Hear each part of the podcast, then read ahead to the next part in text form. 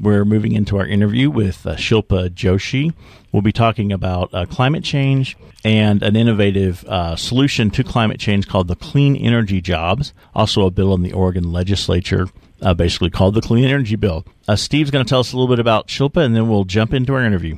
Shilpa Joshi is a is the coalition director for Renew Oregon. Before joining Renew, Shilpa led and won a campaign to ban fracking in Maryland and with the Chesapeake Bay Climate Action Network. She also served as the co-chair for the Power Shift 2013, a youth environmental justice conference which drew thousands of young people to Pittsburgh. She has helped organize state and national coalition spaces for the environmental issues for over five years. She she earned her bachelor's in international environment policy from American University. She's been a busy young lady, and welcome to the West Coast. So we wanted to talk to you about the clean energy jobs. I guess both a both a concept and, and a bill in the Oregon legislature. Before we get into the details of the clean energy jobs concept, can you set the stage a little bit for us? You know, what's the context for this, and what is it? How does this particular program address those issues? Absolutely. So the Clean Energy Jobs Bill is a legislation that came together to answer a basic question of responsibility. So you and I, as citizens, are all familiar with uh, paying to have our trash picked up. So if we create trash in our homes or our businesses, we have to pay the city or the municipality to come get it. If we didn't do that, there would be bags of trash everywhere. It would turn into a big public health issue. Um, similarly, we now know that a handful of corporations are emitting all this trash known as greenhouse gas emissions into the atmosphere. What we have been told is if uh, you or I somehow emitted less greenhouse gas emissions by driving less or taking shorter showers, we wouldn't be in this mess called climate change. Um, but we actually know now that just 100 companies around the world emit 71% of global greenhouse gas emissions annually. And if you scale that down to Oregon, uh, 100 of our largest polluters in our state emit 84% of our greenhouse gas pollution.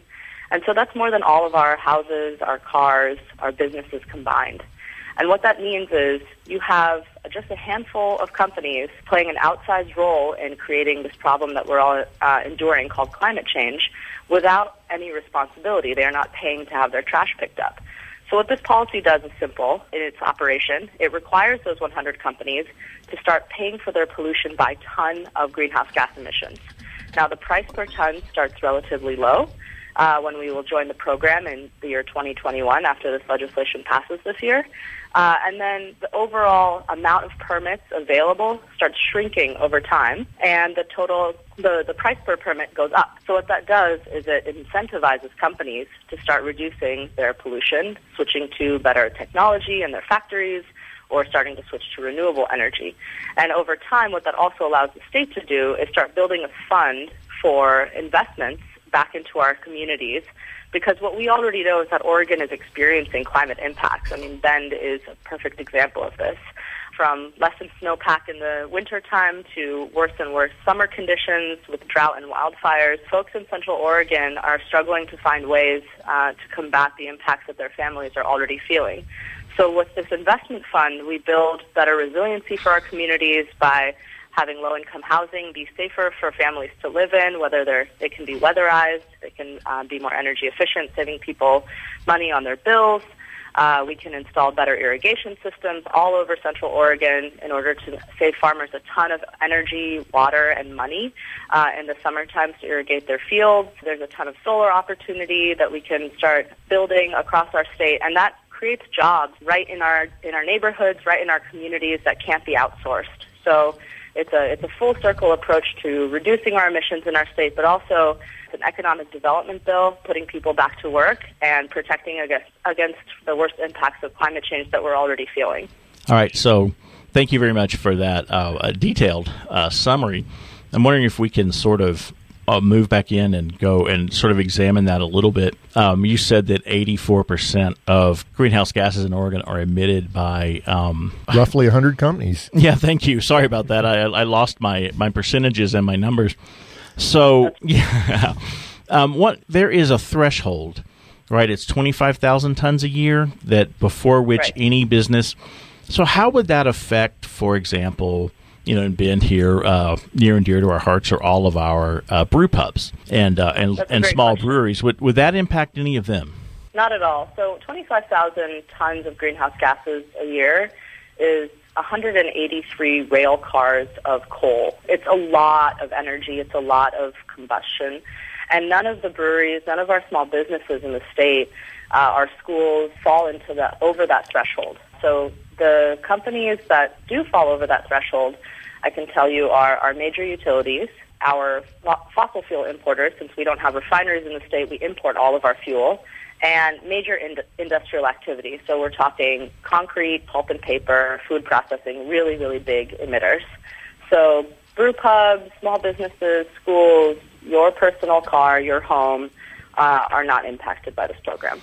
Okay, and I, I guess another question some people might have looking at something like this is if for these companies the cost of doing businesses goes up a little bit by having to buy these permits to um, emit greenhouse gases, that'll be passed on to consumers in the term in, in the form of higher prices.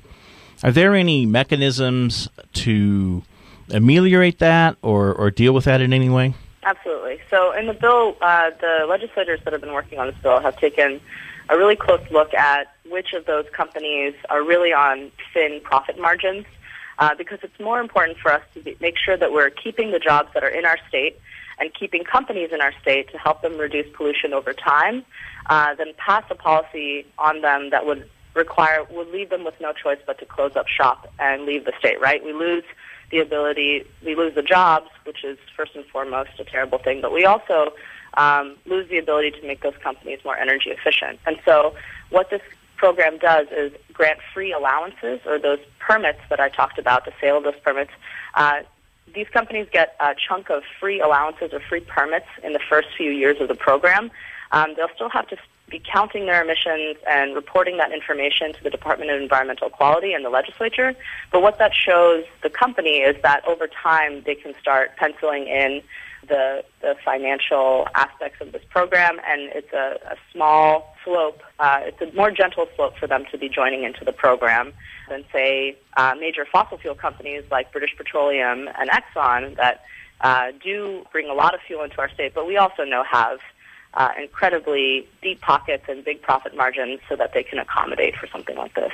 All right, and this is a bit of a nerdy question, but it's one that pops into my head, and I know we I know there's a very technical answer that we, we don't want to get into, but how are the tons of climate pollutants a company emits determined? So the Department of Environmental Quality has been monitoring uh, for several decades now uh, the amount of pollution that comes off of our industrial processes, uh, so that you can measure that at the smokestack. Uh, it's been measuring how much pollution is created from every gallon of oil or gas we burn, uh, and there's a, a pretty strong industry standard about every you know barrel of oil equaling this amount of greenhouse gas pollution, and so that's how we count for the fossil fuel importers. You know what their impact is for for pollution in the state, and then our utilities too. For utilities that uh, are providing electricity to our homes and businesses using fossil fuels, so coal, oil, natural gas. There's also a, an equation that DEQ has done over time to show uh, what the impact of uh, that megawatts, you know, that we use in our state looks like from a pollution perspective. So for the utilities, for the fossil fuel importers, for the industrial emitters, uh, our agency has got it down to a really great science and has been monitoring that for several decades. You know, we have, without a shadow of a doubt, know what what amount of emissions is coming off of those three major polluters in our state.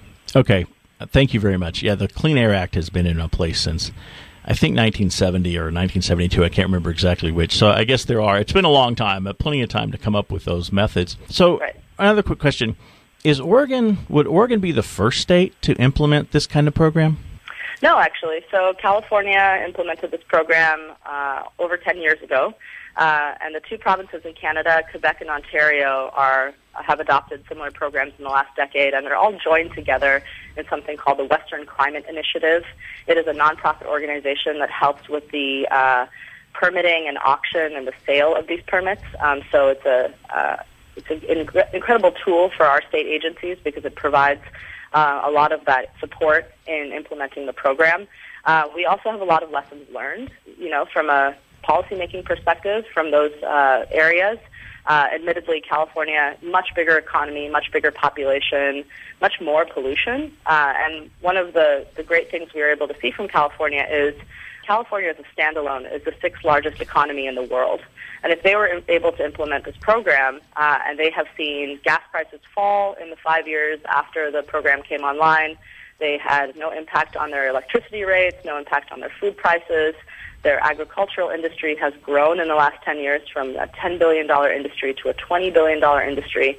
If we're able to see all, uh, all of that growth while prices have stayed stable for folks, uh, I think that's a, a pretty great sign for Oregon. Of course, we are taking into account that we are a unique state. We have a lot of agricultural land, we have a lot of timber, we have a lot of natural resources and rural areas, and it's important to just not adopt a program whole hog, but that's what we've spent years developing is to make it a really Oregon specific plan. All right, thank you. We're speaking with Shilpa Joshi of Renew Oregon about the clean energy jobs approach to um, climate change and reducing greenhouse gas pollution. We're going to take just a quick break uh, to, and then we'll come right back with Shilpa and get into a little bit of maybe some of the practical impacts, how this how this uh, bill will help rural Oregon, which I know is near and dear to all of our hearts. So we are speaking with Shilpa Joshi of Renew Oregon about climate change, clean energy jobs concept, and how that how it all works. Uh, so Shilpa, can you let us know? I think my first kind of broad question is how would this bill, if it were passed in the Oregon legislature, affect people in their everyday lives?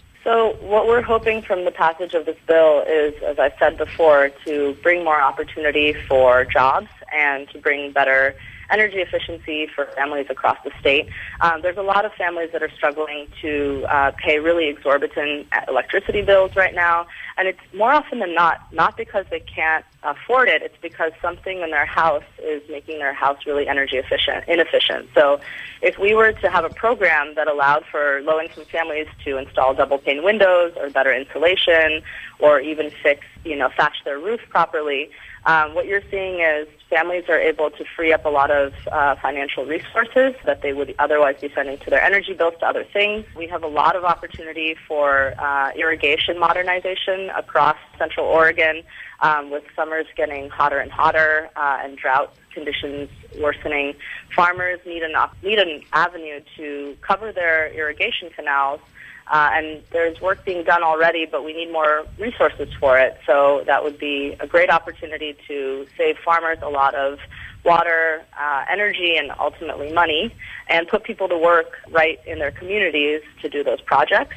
Uh, there's also huge solar potential, so we can install more solar across our sunniest part of the state. We also are struggling with uh, really big class sizes in Oregon, and right now a a conversation is winding its way through the Oregon legislature about how to reduce class sizes and bring more support staff into schools.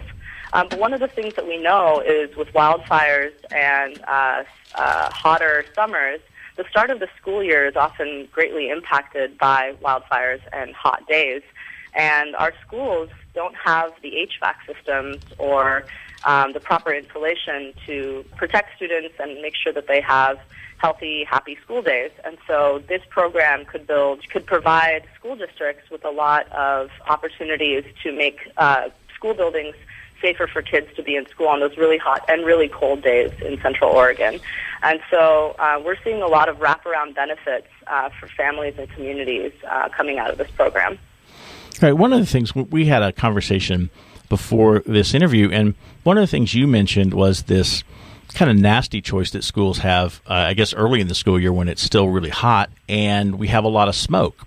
And so the school districts are faced with the choice of opening windows to cool it off or closing the windows and keeping the kids in these really hot buildings without um, air conditioning. Uh, so I, I don't know if you have a comment on that. Uh, that. To me, I just thought that was a another impact. Um, and that the funding, yeah. my understanding is the funding from from this bill could be used for things like that. Absolutely. So uh, one of the complaints that we, um, I was I was speaking to a friend of mine who works at the Multnomah County Health Department, And one of the most jarring phone calls that they were getting was from teachers and principals at the beginning of the 2018-2019 school year, uh, where principals were grappling with this really tough problem. Uh, our schools in the Portland area don't have any mechanical airflow in the buildings, meaning no uh, air conditioning or heating. You know, there's no air movement within the buildings, and so they were faced with this tough problem. There was a ton of wildfire smoke outside and it was very high temperatures inside. So they were struggling with do we keep the windows shut um, because the indoor air quality is slightly better, but then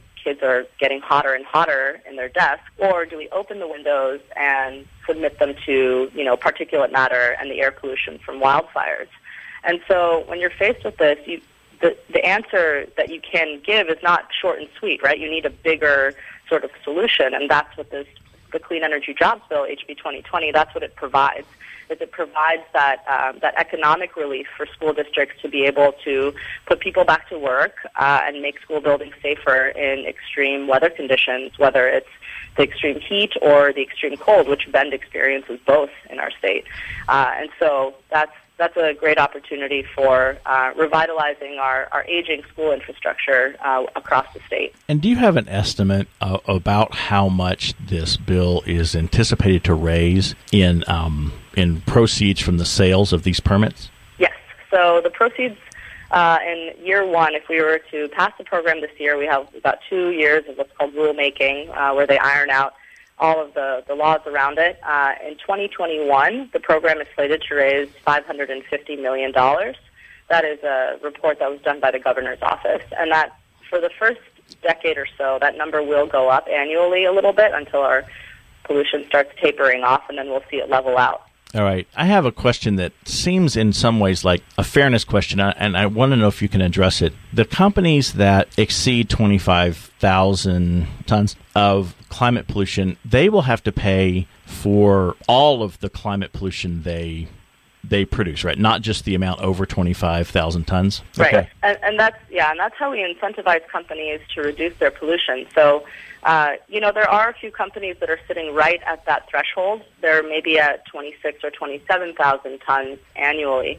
And you can imagine they have a great incentive to reduce their pollution uh, a couple thousand tons per year because it means that they can then drop out of the program and not have to pay for the full amount. The reason that we have these, we are holding the companies accountable to this, this full potential is because we recognize that there is a greater incentive than to reduce pollution uh, for those companies. Great. So let's move to the, the bill real quick. We've got a, about a minute and a half here. Where is this? Well, first of all, let, well, tell us the name of the bill. I mean the uh, the number, the official, and then where is it in the legislative process right now? So the bill has been uh, crafted by the, a special committee called the Joint Committee on Carbon Reduction, made up of uh, House and Senate members and Republicans and Democrats. It is uh, just working on amendments right now. There's a really strong amendment to ensure a 40% set aside of that uh, $550 million that I talked about, uh, dedicated to rural Oregon, low income communities, and we're really excited about that amendment. So we're hoping for the bill to be passed out of this committee uh, and in the next few weeks make its way to the House floor and the Senate floor.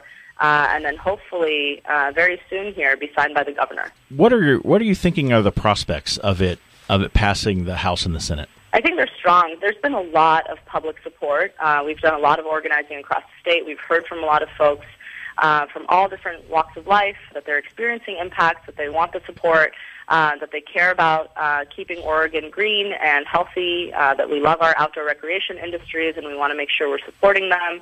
And so there's been a, a ton of public support pouring into the building for the last three years, which has really galvanized the legislators to be passing a strong bill. And so we're just keeping that drumbeat going. Uh, we feel like our chances are really strong. It's really important for legislators to hear from folks.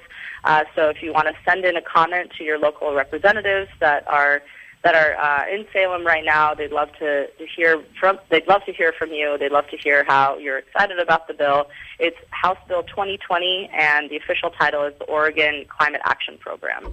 We call it the Clean Energy Jobs Bill. Oregon Climate Action Program. That's great. So very, very quickly, if people want more information, where can they go to get it? They can go to www.reneworegon.org. Okay, great. Thank you very much for sharing all this uh, great and valuable information with our listeners.